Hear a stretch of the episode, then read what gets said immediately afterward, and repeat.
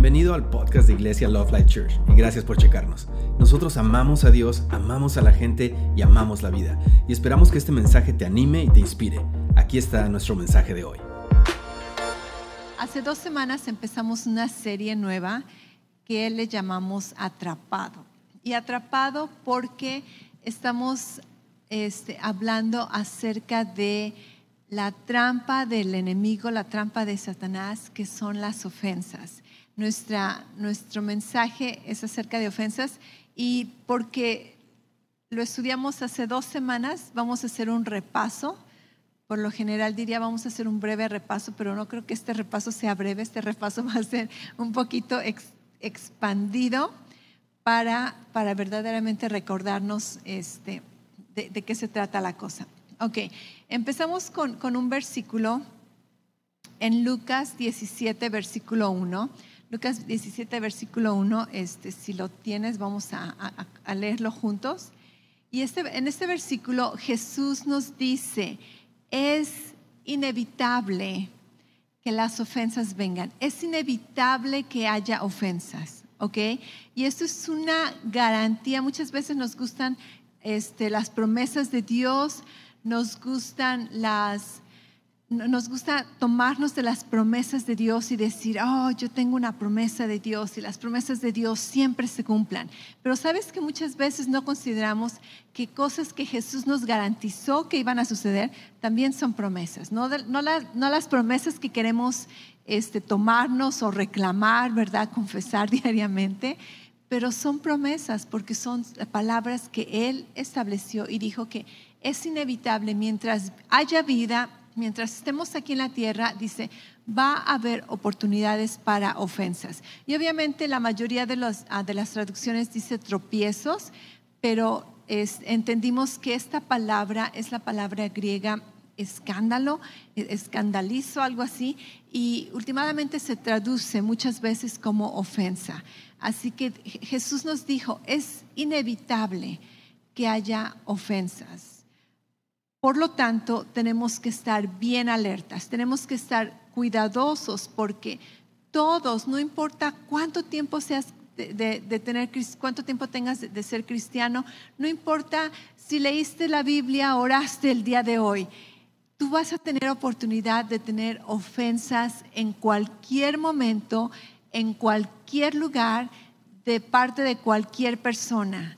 Y muchas veces, tristemente, de las personas de las que más esperas, a las que más amas, las personas más cercanas, son las que pueden lastimarte aún más fuerte. Entonces tenemos que estar pendientes de que ofensas van a estar alrededor de nosotros, pero depende de nosotros si vamos a recibir esas ofensas o si las vamos a evitar, ¿ok? Entonces, este, nos recordamos un dicho la vez anterior que dice que, que tú no puedes evitar que pájaros vuelen sobre tu cabeza, pero sí puedes evitar que hagan un nido en tu cabeza. Así son las ofensas. Nosotros no podemos evitar las ofensas. Jesús nos dijo que ofensas va a haber por todos lados. Y de hecho hay gente que, que pareciera que buscan ofensas, ¿verdad? Buscan, las buscan. Créeme, no las necesitas buscar. Las hay donde quiera Tú ahorita puedes ofenderte de, la manera en que, en que, estoy hablando, de la manera en que me, peiné. Tú puedes ofenderte de, lo que tú quieras, aunque no sean causas de ofender. Yo puedo ofenderme. Entonces, todo mundo podemos ofendernos, pero el entender lo que es una ofensa es lo que da poder a nuestras vidas para evitarlos y para salirnos de ellas. Y vimos que, que Jesús este, Jesús está instruyendo a sus discípulos como él lo, hacía y les dice, es inevitable que las ofensas vengan, ¿ok? Y después les dice, si tu hermano, oh, en versículo 3, en el versículo 3 les dice, tengan cuidado, dice, ten cuidado. Si tu hermano peca, repréndelo y si se arrepiente, perdónalo. Ese es Lucas 1.3. Y algo que, que en nuestra traducción en español cheque la mayoría de traducciones en español que tengo, no dice, la, mayoría solamente dice tengan cuidado o cuídense, pero en, en el original y aún en el inglés dice ten cuidado de ti mismo. Jesús dice, va a haber ofensas y después la segunda advertencia es, ten cuidado de ti mismo. ¿Y por qué nos dice Jesús que tengamos cuidado de nosotros mismos? Dice, ten cuidado de ti mismo cuando un hermano peca contra ti, cuando una persona peca contra ti, dice, y asegúrate de, perdonarlos. Y creo que la, razón por la que Jesús nos dice que tengamos cuidado es porque cuando alguien peca contra mí, cuando alguien me ofende, en lugar de cuidarme de mí, me estoy cuidando de ellos. En otras palabras, en lugar de enfocarme en mí, en mi corazón, en mi bienestar, me enfoco en lo que dijeron y me pongo a pensar en lo que dijeron y cómo lo dijeron y por qué lo dijeron. Y al rato voy a contarle a todo el mundo lo que dijeron. Y en lugar de cuidar de mí, estoy cuidando de esa ofensa. Y Jesús dice, ten cuidado, ten cuidado. Si alguien te causa una ofensa, dice, perdona y después les dice, y si vuelve a hacerlo, perdónalo otra vez, y otra vez y otra vez. Total que perdónalo aún 70 veces en un día o en una hora. Y los discípulos al escuchar esto que dijeron, le dicen, Jesús, aumentanos la fe, ¿verdad? No tenemos tanta fe para estar perdonando a una persona una y otra y otra vez. Y, y Jesús les dice, tú no necesitas fe para perdonar. Y esto es algo que, necesitamos recibir, necesitamos poner enfrente de nuestra mente. Yo no necesito fe para perdonar. Lo único que necesito para perdonar es hacer una decisión, es decidir perdonar. No necesito sentir que quiero perdonar, no necesito unas emociones, ok, voy a orar que tengas la emoción del perdón o el don de perdón. No, el perdón no es una emoción, no es un sentimiento, no es un fruto del Espíritu, no es un don del Espíritu, no es una sensación, no es ni siquiera algo que tiene que batallarse en fe. El perdón es una decisión. Di conmigo, perdonar es una decisión. Así que lo único que te tienes que preguntar es, ¿decido perdonar o no decido perdonar? Y Jesús les, sigue enseñando a sus discípulos, acuérdate que estamos hablando acerca del perdón, de la amargura, y en el versículo, este, en el versículo 6, Jesús les responde, si tuvieras fe como un grano de mostaza, dirías a este sicómoro, desaigárrate y plántate en el mar y les obedecería. Y les, les, comenté hace tiempo que, que muchas veces leemos los versículos y no le ponemos atención a algunas palabras. Jamás le había puesto atención a esta palabra sicómoro, ¿ok? Eh, ¿Qué es un sicómoro? ¿Quién sabe? Muchas veces solamente se traduce como, como un árbol de, de, un trigo, perdón, de un higo. este no es un árbol de higo. Este árbol sicómoro se, se clasifica como un, uno de los árboles cuya raíz es una de las más profundas, una raíz que crece muy larga, muy profunda y por lo tanto es muy difícil de arrancar. Y Jesús está diciéndoles a sus discípulos, cuando tiene que ver con el perdón, cuando tiene que ver con las ofensas, cuando tiene que ver con la amargura, ten cuidado de que no haya una raíz de amargura eh, este, que, se está apoderando de tu corazón, de tus pensamientos, de tu mente. Dice, tú no necesitas fe, aun con la fe más pequeña que tú tengas, con la fe más pequeña que sientes que, que, que puedes tener, con esa pequeña fe tú puedes hacer esto. Tú puedes arrancar esas raíces, ese árbol, y dice, y echarlo fuera de ti. Este, este árbol se clasificaba, como te decía, con, las raíces muy largas, profundas. Es un árbol muy grande, busqué fotos, este, un árbol que se ve más o menos bonito, de un tronco bien fuerte, ¿verdad? Crecen aproximadamente como unos 30 este, pies o más. Una de, las, una de los mayores usos para la madera de este árbol era para los ataúdes. ¿Qué nos está diciendo aquí? ¿Ok? Que este árbol se utiliza para, para, para los muertos. Este, este árbol crecía fácilmente en cualquier tipo de ambiente. Entonces, Jesús no hizo ninguna coincidencia cuando mencionó este árbol, este sicómoro, porque Jesús sabía que este árbol puede crecer en cualquier tipo de ambiente, aún en ambientes secos, cálidos, ah, donde no hay, no hay agua. Puede crecer, ¿por qué? Porque las raíces se van a ir bien profundas y van a encontrar agua, aunque parezca que haya un desierto alrededor.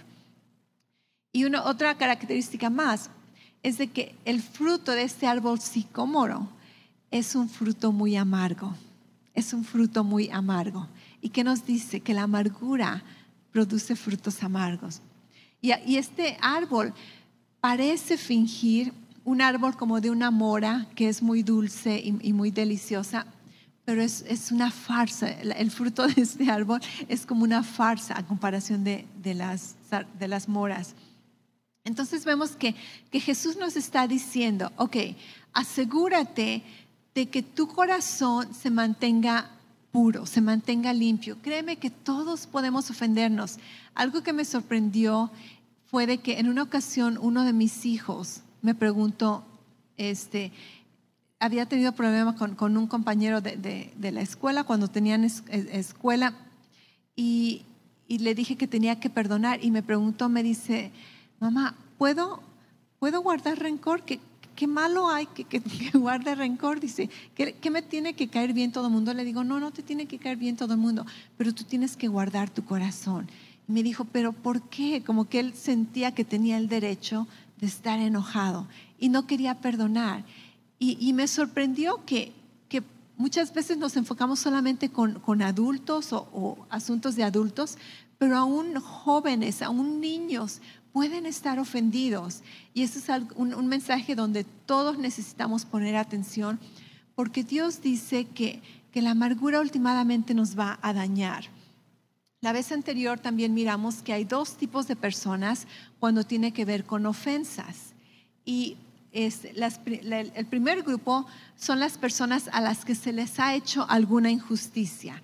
Y esa gente son de los que decimos, no, si tienes el derecho de estar enojado. ¿Alguna vez le has dicho a alguien que te dicen, ay, es que estoy bien enojado? Y le dices, es que tienes todo el derecho de enojarte. ¿Verdad?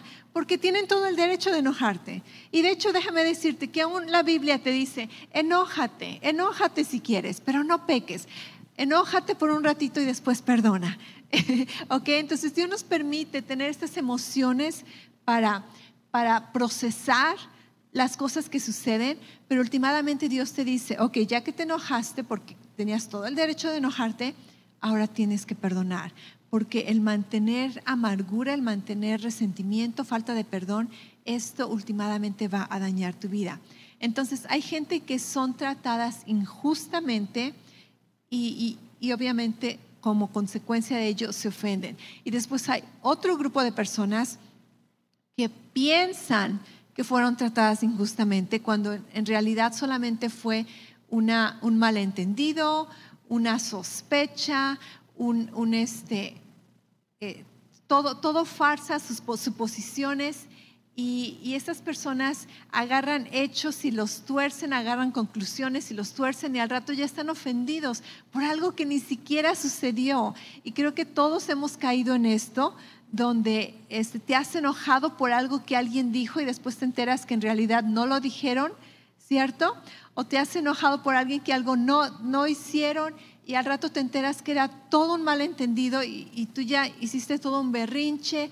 Entonces, tenemos que cuidarnos. Ya sé que, en verdad se te hizo una injusticia o piensas que se te hizo una injusticia, Dios dice que tenemos que cuidarnos, porque una vez que recibimos una ofensa, vimos la vez anterior, que cuando recibimos una ofensa, últimamente estamos siendo atrapados. Dí conmigo, atrapado. Atrapado. Esta palabra ofensa en, en el original significaba un, palo con el que preparas una trampa. Y, si tienes una caja, ¿verdad? una, una jaula, entonces la tienes medio abierta, les, hice un, ejemplo la vez anterior, donde tienes este, tu, caja lista para, atrapar a, un animal y una vez que el animal entra, mueve el palo que está sujetando esta caja y cae cae este, la trampa encima de esta persona o de, de, este, de, esta criatura. pero así sucede en nuestras vidas cuando nosotros recibimos ofensas. Uno piensa que solamente es un enojo, que solamente estás este, pasando un mal momento, pero en realidad, si viéramos espiritualmente, el diablo acaba de poner una trampa en medio de, alrededor de nosotros y ahora estamos presos. Ahora estás preso en una jaula que es esa ofensa. Y cuando, cuando estás preso en la ofensa, entonces cualquier cosa que, que suceda lastima más tu corazón. Tu entendimiento se nubla. La Biblia dice que que, entramos en una decepción, entramos en, un engaño, ¿ok? ¿Qué pasa cuando estamos ofendidos? ¿Ok? ¿Qué pasa? Déjame darte algunos este, hechos de, lo que sucede cuando estamos ofendidos. Este, empezamos a tener malas expectativas. empezamos a esperar lo peor. ¿Acaso no? ¿Alguna vez has estado ofendido? ¿Y qué sucede? Empiezas a ver todo con unos lentes de negativismo. Y, te empiezas a, convertir muchas veces en una persona hasta sarcástica y, burlona y de la gente que más esperabas, como, como ya estás bien desilusionado, ya esperas lo peor y, tus expectativas cambian completamente. ¿Alguna vez ah, conociste alguna persona, por ejemplo, yo, lo he visto aquí en la iglesia, me sucedió personalmente, donde conoces a, eres nuevo cristiano, llegas a la iglesia y piensas que todo mundo es lo máximo, ¿ok? Pones a todo mundo en un pedestal porque son cristianos, uh, porque conocen de la Biblia, especialmente los líderes, los pastores. Y, y verdad, uno los pone en el pedestal y casi, casi piensas que son gente perfecta este, si tú me has puesto en un pedestal, ya seguramente ya te diste cuenta que no soy perfecto. Espero que no te hayas ofendido y que me hayas perdonado. Pero a mí me sucedió este, cuando, era joven, eh, tenía unos 15 años, llegué a una iglesia y, uno de los, de los líderes em, empezaron a atacarme personalmente y empezaron a decir, ¿verdad? Esta no va a durar nada, viene aquí solamente por, por los muchachos y este, y cuando yo me enteré que un pastor, una, pastora de hecho, estaba diciendo eso de mí, ah, me lastimó muchísimo, así como que, porque yo lo tenía, ¿verdad?, aquí en un pedestal porque era pastora y era un líder, y después escucho que está, tiene malas expectativas de mí o malinterpreta mi corazón. Es, yo creo que a muchos nos ha pasado, tenemos que aprender a, la Biblia dice que el amor cubre multitud de pecados y tenemos que aprender a amar a las personas aún con sus fallas y no mirar sus fallas, reconocer que, que, son humanos tal y como nosotros.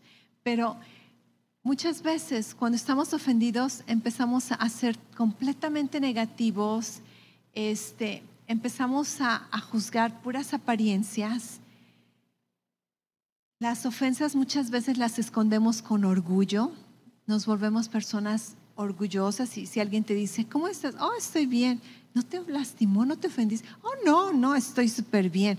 Pero solamente el orgullo, ¿verdad? Es, pero en realidad por dentro estás llorando y estás quebrantado. Lo más fácil es decir, sí, me ofendió, me lastimó, necesito perdonar. Confiesa el pecado. En Proverbios nos dice que que los que ocultan el pecado no prosperarán, pero los que lo confiesan alcanzan misericordia. Entonces, el, el decir que fuiste ofendido, que has sido ofendido, no tiene nada de malo si lo admites. El problema está cuando no lo puedes admitir. Entonces, sé, sé honesto y decir, oh, eso me ofendió, necesito perdonar. Otra cosa que sucede cuando recibes una ofensa es que te conviertes en una víctima. Y esto es, esto es como lo peor que puede sucederte. Te conviertes en una víctima. ¿Y qué sucede con una víctima? Una víctima no tiene poder, no tiene autoridad sobre las circunstancias. Una víctima está a disposición de, las personas que la hicieron víctima. Y esto, esto es algo que, Dios va en contra del llamado de Dios en tu vida, va en contra de tu naturaleza. Dios te puso aquí para que vivas en la autoridad que Él te ha dado como ser humano y después como hijo de Dios. Y cuando tú te ves a ti mismo como una víctima, esto es algo bien peligroso, bien peligroso. Sí, se te hizo una injusticia, pero eso no quiere decir que tú eres una víctima de la injusticia. Tú no eres víctima de las personas que te ofendieron. Tú no eres víctima de las circunstancias. Di conmigo, yo no soy una víctima o un, un víctima. no es una víctima. Tú no eres una víctima. Yo no soy, nosotros no somos, los hijos de Dios no son víctimas. Los hijos de Dios son más que, que vencedores. Amén. Los hijos de Dios vencen por la fe y nosotros prevalecemos, somos victoriosos. Cuando estás ofendido, empiezas a justificar tu comportamiento. Ah, pues yo puedo hablar mal porque, porque me ofendieron Puedo empezar a, causar división porque me ofendieron. Puedo ser rebelde, puedo este, dejar de ir a la iglesia porque me ofendieron. Puedo dejar, y, empiezas a justificar tu comportamiento porque piensas que, el estar ofendido justifica, como si Dios dijera, oh, si estás ofendido, ok, entonces olvídate de todos mis mandamientos, no te preocupes. Son para todos aquellos excepto si estás ofendido. Wow. Pero no sé por qué, te digo, vivimos en un tipo de engaño. Cuando estás ofendido, repites la misma historia una y otra y otra vez en tu mente primero y después en las conversaciones. ¿Alguna vez has escuchado gente este, que, que la encuentras, vea cómo estás, ay, bien, y ay, te, conté lo que, me, lo que me pasó, lo que me hicieron, lo que me dijeron? wow, ok, lo escuchas una vez, la próxima vez que lo ves, te vuelven a contar la misma historia y después la misma historia y tú dices, ok, ya basta, ¿verdad? ¿Cuándo te sucedió eso? Oh, hace 20 años. Imagínate qué desperdicio de vida que están todo el tiempo pensando en, en, en lo que les sucedió. Vives con descontento, vives con un descontento amargado y últimamente, cuando estás ofendido, estás atrapado. Estás atrapado con una trampa del enemigo. La única manera de librarnos de esta trampa es dejar de culpar a otros, dejar de culpar a otros, porque mientras le echamos la culpa a otras personas, vamos a seguir ofendidos, vamos a seguir atrapados. En, en 2 de Timoteo 2.26 este, este, versículo creo que lo tenemos para compartirlo juntos. Segunda de Timoteo 2:26 dice que ellos están cautivos del diablo para hacer lo que él quiere. Tal vez caigan en cuenta de eso y escapen de la trampa. ¿De qué está hablando este versículo? Este versículo está hablando de, los siervos de Dios, de aquellos que están predicando la palabra y dice, tienes que ser una persona que instruye a las personas que están siendo cautivos por el diablo. Entonces, mi responsabilidad como, como ministra de la palabra de Dios es asegurarme que si estás siendo cautivo del diablo, salgas de esa trampa. Porque ¿qué dice este versículo? Que cuando estás siendo cautivo del enemigo, haces lo que él quiere. Wow. Últimamente la ofensa te, causa estar atrapado y convertirte en un títere del enemigo.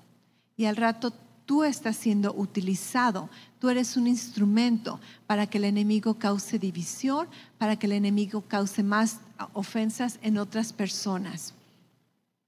Así que tenemos que estar armados, tenemos que estar bien listos para saber cómo responder a una ofensa, porque como respondemos a una ofensa va a determinar nuestro futuro, ¿ok?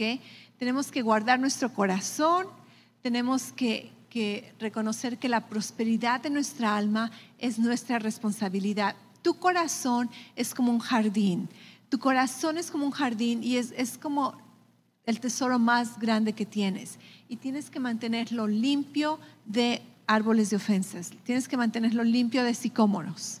Y cuando entra una semilla y empieza a echar raíz, tú necesitas agarrar esa, esa raíz, desarraigarla de tu vida y soltarla. Y eso es el perdón. El perdón es soltar la ofensa, soltar la injusticia que se te hizo, soltar la injusticia que piensas que se te hizo. Eh, porque nadie más puede hacerlo por ti, solamente tú puedes hacerlo.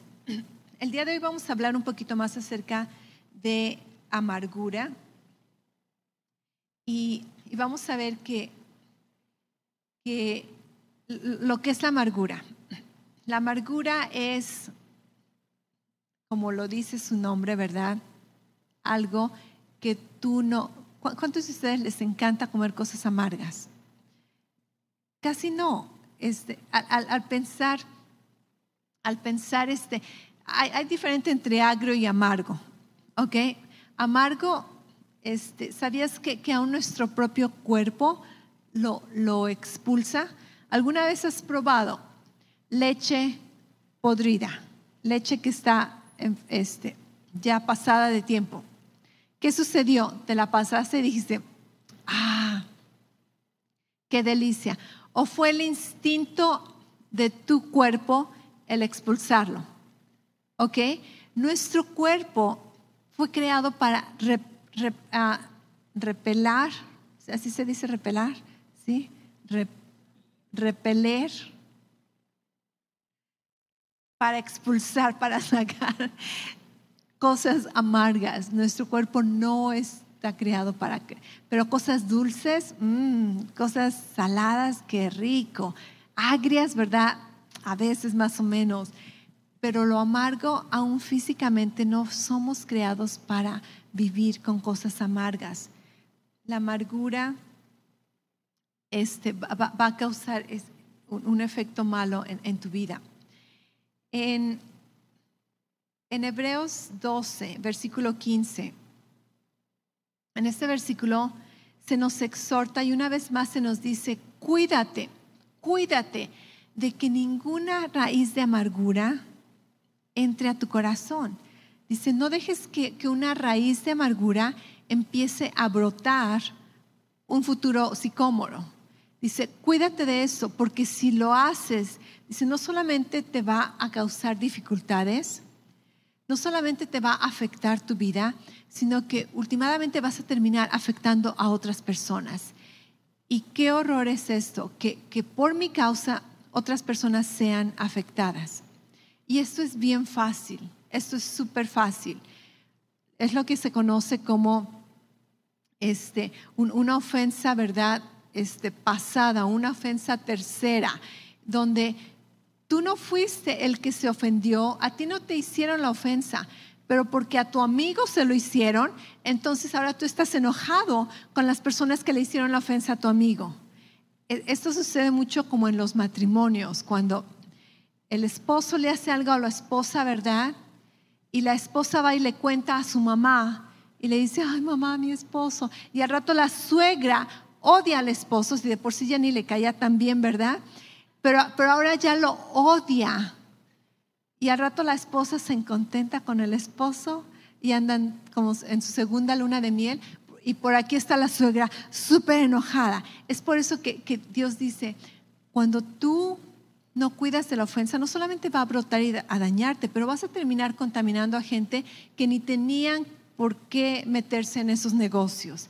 Así que ten cuidado de no andar esparciendo ofensas con nuestros hijos como, como papás tenemos una responsabilidad. Si yo, imagínate cuán, peligroso sería que alguien aquí en la iglesia este, me hace algo, ¿verdad?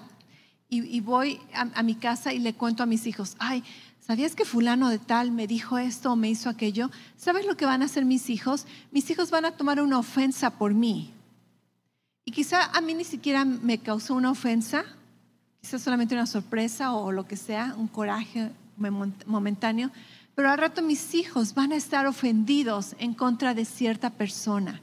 Así que como padres tenemos la responsabilidad de no esparcir ofensas, de cuidarnos de que ninguna raíz de amargura brote y cause problemas y que con ella contaminemos a muchos, ¿ok? No seas una persona que esparce ofensas y no te ofendas por algo que otro está ofendido. Es su problema de ellos estar atrapados, estar en, la trampa del enemigo. No caigas en esa trampa. En la, amargura, en la palabra, en, el griego, cuando Dios nos, nos habla de esta palabra amargura, esta palabra significa extrema maldad, extrema maldad. Y tú dices, ay, ¿cómo que amargura? ¿Sabías que la amargura últimamente se va a convertir en odio?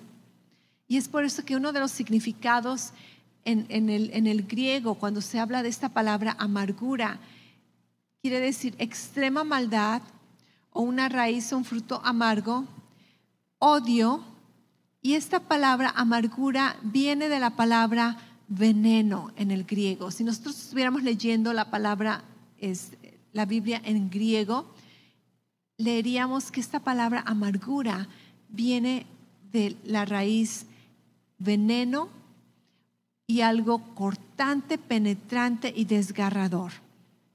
Entonces, eso es lo que, lo, que hace la amargura. La amargura no solamente va a, a cortarte así como que, ouch, me dolió, ok, eso que me dijiste me dolió, oh, esto no me gustó, me lastimó, sino que no se queda allí solamente así como que un picotón, ¿verdad? Sino es como que te están metiendo una, llaga, un, cuchillo, y no solamente lo meten, y, ok, está metiéndose y está cortando y está desgarrando. ¿Cómo no vas a estar, no vas a estar amargado?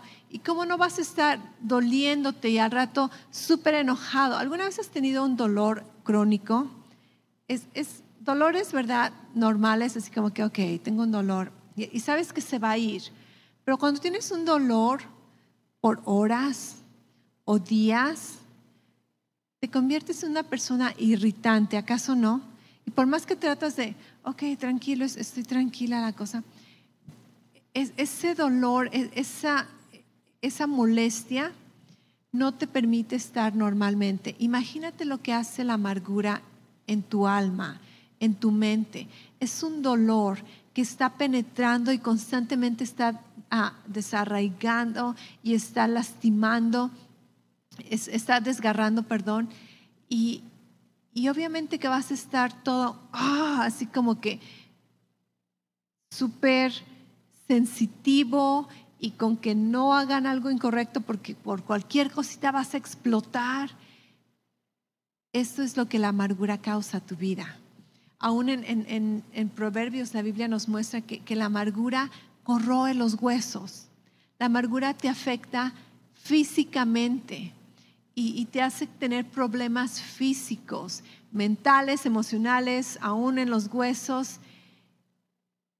La salud no solamente tiene que ver con lo que comemos. Muchas veces nos enfocamos, ok, voy a estar sano, voy a comer cosas buenas, pero la salud no solamente depende en lo que comemos, la salud también depende en lo que te come. ¿Qué te está comiendo? ¿Te está comiendo una ofensa, una falta de perdón? Ciertas personas, ciertos grupos, ciertos este, eh, partidos, ¿Qué te está comiendo? ¿Qué está comiendo tu paz, tus emociones? En, la Biblia hay una historia súper, súper este, especial.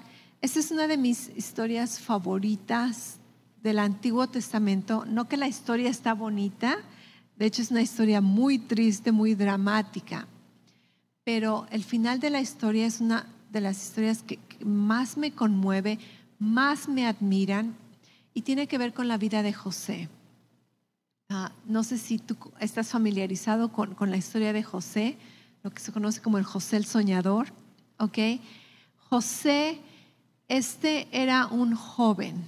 Si tú no, si tú no conoces la historia, la vas a encontrar en Génesis, este, el final de la historia está en Génesis 50, entonces tienes que, buscar versículos este, anteriores, ¿verdad? Este, lee Génesis. Empieza la historia, este, es que hay pedazos de aquí y de allá, pero te voy a contar la historia brevemente, ¿ok? Esta es la versión este, actualizada y editada del 2020. Eh, Jacob lo que se conoce como, como Israel también. Este es un hombre, tiene 12 hijos, de allí van a salir las 12 tribus de Israel. Y el más joven en ese tiempo es José. Y José era el consentido del papá. ¿ok? Ahora déjame decirte que, que, los 12 hijos no son de la misma mamá y eso es una de las razones por las que hay mucha este, fricción entre los hermanos. José es el más joven por el momento y es este, como que de la mamá al, al, que el papá, ¿verdad?, amaba. Y es por eso que no deberían de tener más de muchas esposas, si no las vas a amar. Eso es otra versión redactada, ¿ok? es un, una, este, una, adición a, a, la historia. Total que José tiene 12 hijos, estos hijos son adultos, muchas veces pensamos que son niños, ¿verdad? Pero en esta historia ya son adultos, tienen sus propias familias, tienen sus propias este, esposas, sus propios hijos, pero José es un muchacho en este momento. Aproximadamente tenía unos este, 13 a 15 años. Aquí hay algunos muchachos de 13 a 15 años. Hay 13, hay cuatro, hay cuatro ok, levanten sus manos de 13 y 14 años. Tengo dos allá, uno aquí. Este, ¿Cuántos años tienes? ¿Cuántos? 11, ok, entonces todavía no. Tú vas a ser Benjamín, ok. Este, entonces, este, José es un adolescente, es el consentido del papá. No solamente es el consentido del papá, Dios le reveló en un sueño que él iba a llegar a ser el líder de sus hermanos. Imagínate, 10 hermanos, ¿verdad? De hecho, este, 11 con una hermana que había, pero tiene 10 hermanos, es el más chico y un día se despierta bien feliz. Y si has visto la versión de, de VeggieTales, ¿verdad? Su papá le da, le da un, un, este, una bata, un, ¿cómo, le llamamos? Un, un tipo abrigo la Biblia dice que de muchos colores, en realidad no significaba que tenía muchos colores, sino que era como de mangas largas. Ese es el verdadero significado. Y mangas largas representaban autoridad. Entonces, no solamente el papá le da un... Es como si tu papá este, le compra a todos tus hermanos, ¿verdad? Unos, unos juguetes de, de la tienda de, de un dólar y a ti te compra un juguete de Best Buy, ¿verdad? Así como que, wow, la comparación no, no, no se compara. Total que este, pues José anda bien feliz con, con su, eh, enseñando que es el, el, favorito del papá, pero no solamente es un día despierta y dice, Dios me dio este sueño donde yo voy a ser el líder de todos ustedes. Y los hermanos bien fascinados, ¿verdad? Dicen, ok, ok, seguramente fue la pizza que te comiste anoche, lo ignoran. Después sucede otro sueño donde José dice, no solamente voy a ser el líder de todos mis hermanos, sino que mis papás también se van a postrar sobre mí. Y entonces el papá le dice, ok, José, ya, ya te, pasaste ahora, ¿verdad? Tranquilo con, tus sueños. Si tú lees la historia, los hermanos, la Biblia dice que lo odiaban, lo odiaban. ¿Y qué dijimos? Que la amargura causa la amargura causa odio. Los hermanos estaban ofendidos de él, lo odiaban. Últimamente el odio va a llevar a querer que alguien se muera. ¿Ok? Ten mucho cuidado en no permitir odio en tu corazón, porque cuando menos te des cuenta, te estás convirtiendo casi casi en, en un criminal, deseando la muerte de alguien. Cuando deseas la muerte de alguien, ya estás mucho, muy atrapado por el enemigo. Así que ten cuidado, saca esa raíz de amargura. Total que lo, van a matar, deciden matarlo y al final pasa una caravana de, personas de, otro país. Ellos estaban en, en, Canaán este, y deciden, ¿sabe que, ¿sabes que no, no hay que matarlo, lo vamos a vender? Lo venden como esclavo. Imagínate este muchacho el favorito del papá, tenía todo un futuro brillante enfrente de él, ahora es un esclavo. Y no, no hay ninguna esperanza de que el papá vaya a rescatarlo, porque los hermanos engañan al papá, con, esta, con, este abrigo, este, diciéndole que, que, lo encontraron, ¿verdad? En el desierto, le ponen sangre, le dicen, seguramente una bestia se lo comió. Entonces el papá pierde completa esperanza de volver a ver a José. El papá empieza a amargarse, otra historia de, amargura, y José va y termina en Egipto. José termina en Egipto como esclavo. Y, la razón por la que esta es una de mis ah, historias favoritas es porque, porque me sorprende ver cómo José mantiene su corazón puro y mantiene su corazón libre de ofensas, aún siendo un adolescente. Y lo que más me sorprende es que José no tenía un pastor, no tenía un líder de grupo vida, no tenía la Biblia, no tenía la Biblia en su, en su teléfono de YouVersion, ¿verdad? Donde, ok, al menos tengo mi Biblia con mi teléfono. No tenía Biblia, no tenía iglesia, no tenía líderes, no tenía nadie que lo guiara. Pero simplemente él decide mantener su relación con Dios mantener su relación personal con Dios y en su relación personal con Dios, Él reconoce que no va a permitir amargura en su corazón. E, esto me sorprende.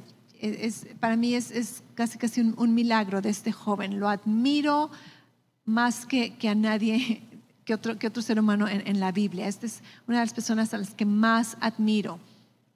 Y José está sirviendo como un esclavo. Y como un esclavo, él tenía todo el derecho de tomar la mentalidad de víctima. Él podía decir, soy una víctima. Y sabes que todos diríamos, José, tú eres una víctima. Es que estoy súper enojado. José, tienes todo el derecho de enojarte. Si quieres, nos enojamos contigo, ¿verdad?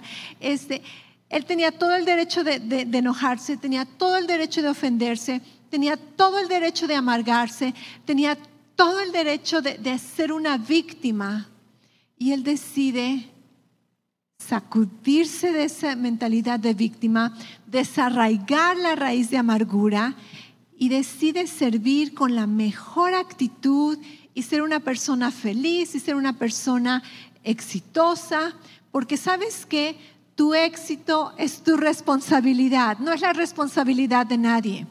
Tu felicidad es tu responsabilidad, no es la responsabilidad de nadie. El que tú seas una persona próspera y eficaz y, productiva es tu responsabilidad. No le puedes echar la culpa a nadie. Y, José toma esta actitud y es prosperado y tiene favor con, sus, ah, con sus jefes, es promovido. Al rato, ¿verdad? está creciendo, ya no es un adolescente, se convierte en un hombre, es un hombre muy atractivo.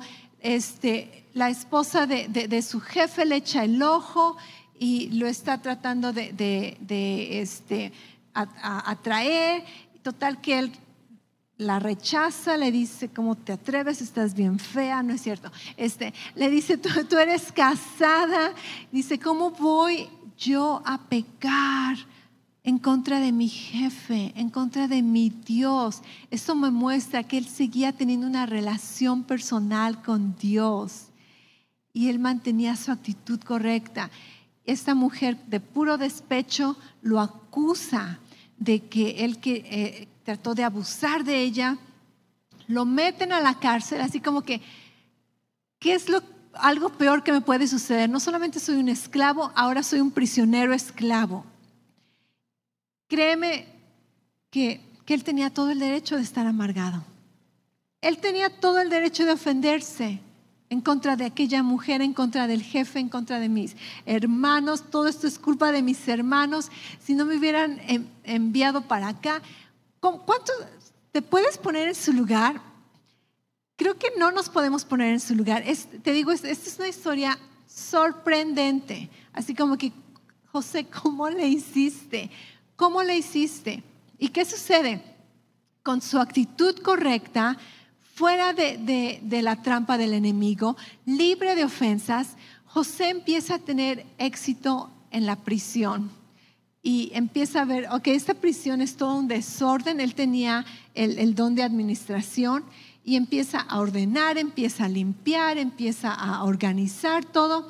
Y al rato las personas encargadas de la prisión le dicen, ok, te vamos a poner en cargo de la prisión, porque tú eres un muy buen líder, muy buen administrador. Al rato, este, José eh, sigue este, interpretando sueños, porque ese era uno de los dones que le había dado Dios. Y total que con unas conexiones sale de la prisión, porque el faraón tuvo un sueño y el faraón necesita quien le interprete el sueño. Mandan a traer a José. José viene, le interpreta el sueño y le dice, va a haber mucha hambre en Egipto, necesitas prepararte porque viene un hambre como de, este, muchos años y tienes que, que, hacer todos los preparativos. Faraón le dice, pues sabes que tú eres buen administrador, tú tienes todo un plan, encárgate de ello. Y José se convierte en el, en el gobernador. Dice que era el segundo solamente por el faraón, ¿ok?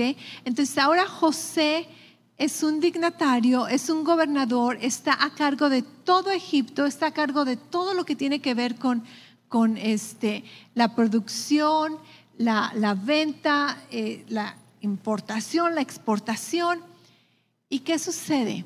Que el hambre viene, viene hambre en, en la tierra.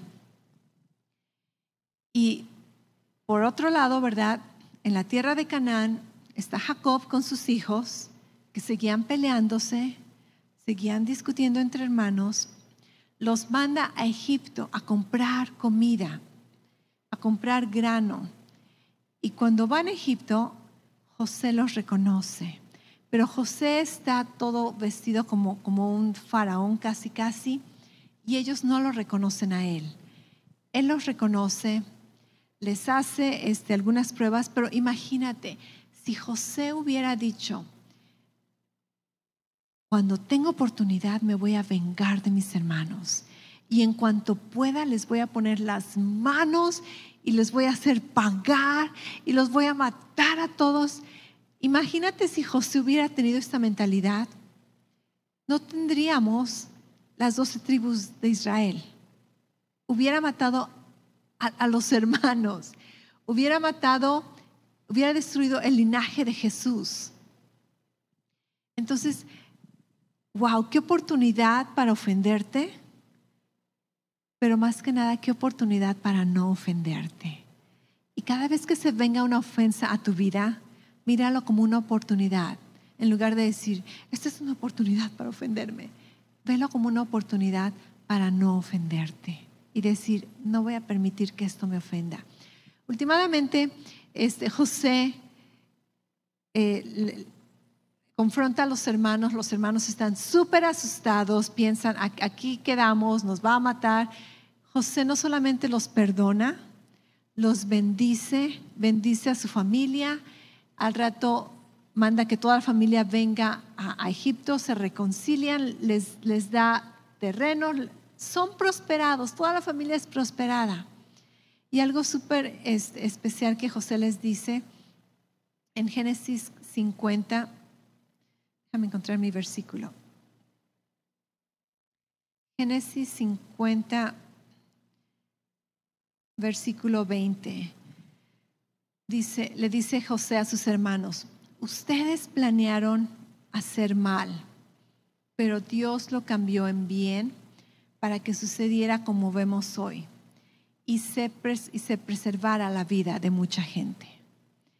Y esta lección me muestra, yo, te recomiendo que lees toda la historia porque lo que te conté no, no, no, le, le alcanzan a nada a la realidad de la historia. Pero José les dice que lo que la gente intentó hacer mal, dice Dios lo usó para bien acuérdate que Dios dice que todas las cosas nos pueden ayudar para bien, para los que amamos a Dios. Amén. Dice, Dios lo usó para bien y no solamente para bien de nosotros, dice, sino para preservar la vida de mucha gente. Tu corazón estando sano, libre de, ofensas, puede ministrar a mucha gente que no te imaginas puede alcanzar, puede ministrar.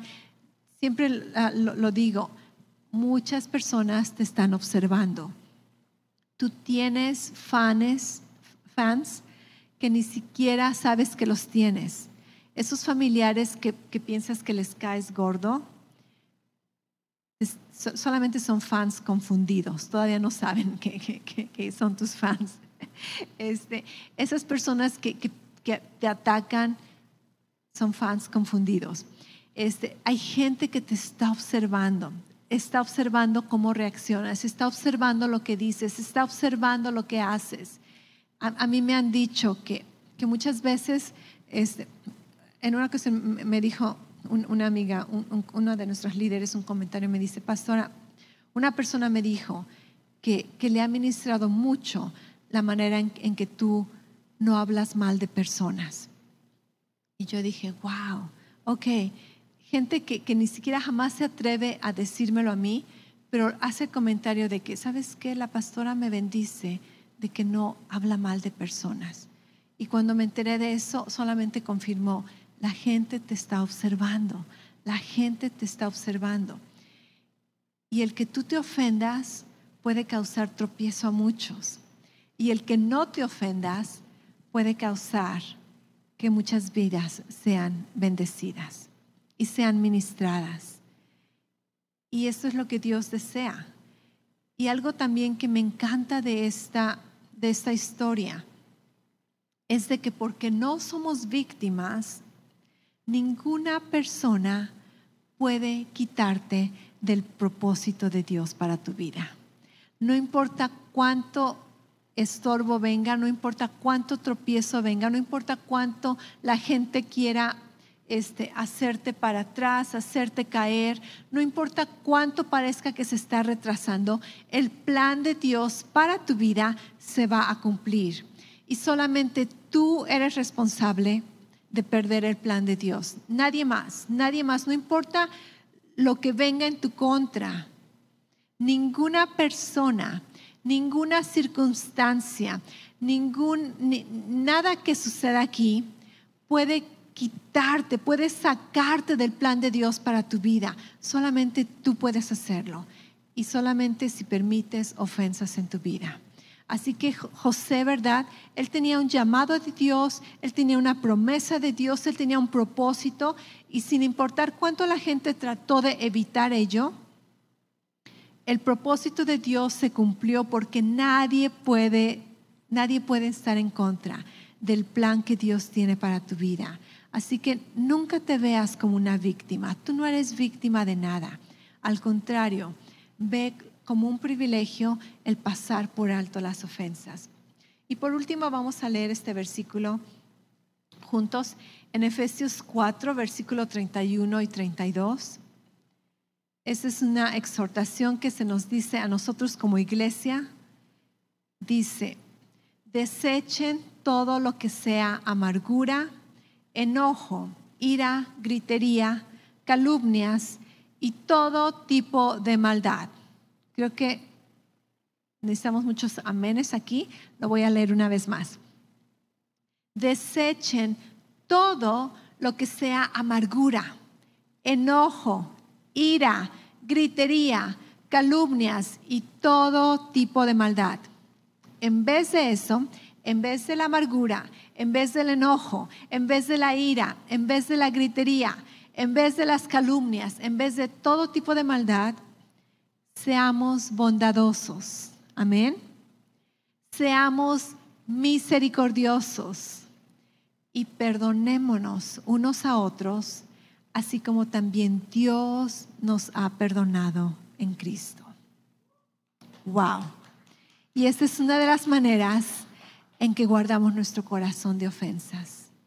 En lugar de calumniar, en lugar de ofenderme, voy a ser bondadosa, voy a ser misericordiosa y voy a perdonar a otros así como Dios me ha perdonado en Cristo. Sé bondadoso, sé misericordioso, perdona a otros así como Dios te ha perdonado en Cristo. La ofensa que tienes que perdonar no se compara con lo que Dios nos ha perdonado en Cristo. Y cuando miramos con esta, este, lo relativo que es nuestra ofensa contra las ofensas que Dios nos ha perdonado, es mucho más fácil perdonar a otros y reconocer, no voy a ser una víctima de la ofensa, no voy a ser un títere del enemigo, no voy a vivir una vida atrapada. Soy libre en Cristo y puedo continuar con el propósito que Él tiene para mi vida. Amén. Amén. Gracias otra vez por escucharnos. Para oír más mensajes alentadores como este, asegúrate de suscribirte y checar nuestro canal de podcast para escuchar episodios anteriores. Si te gustó lo que recibiste, por favor considera calificarlo y compartirlo con tu familia y amigos. Para más información respecto a Love Life y cómo conectarte con nosotros, ve a lovelife.church. Te amamos y estamos creyendo lo mejor de Dios para ti.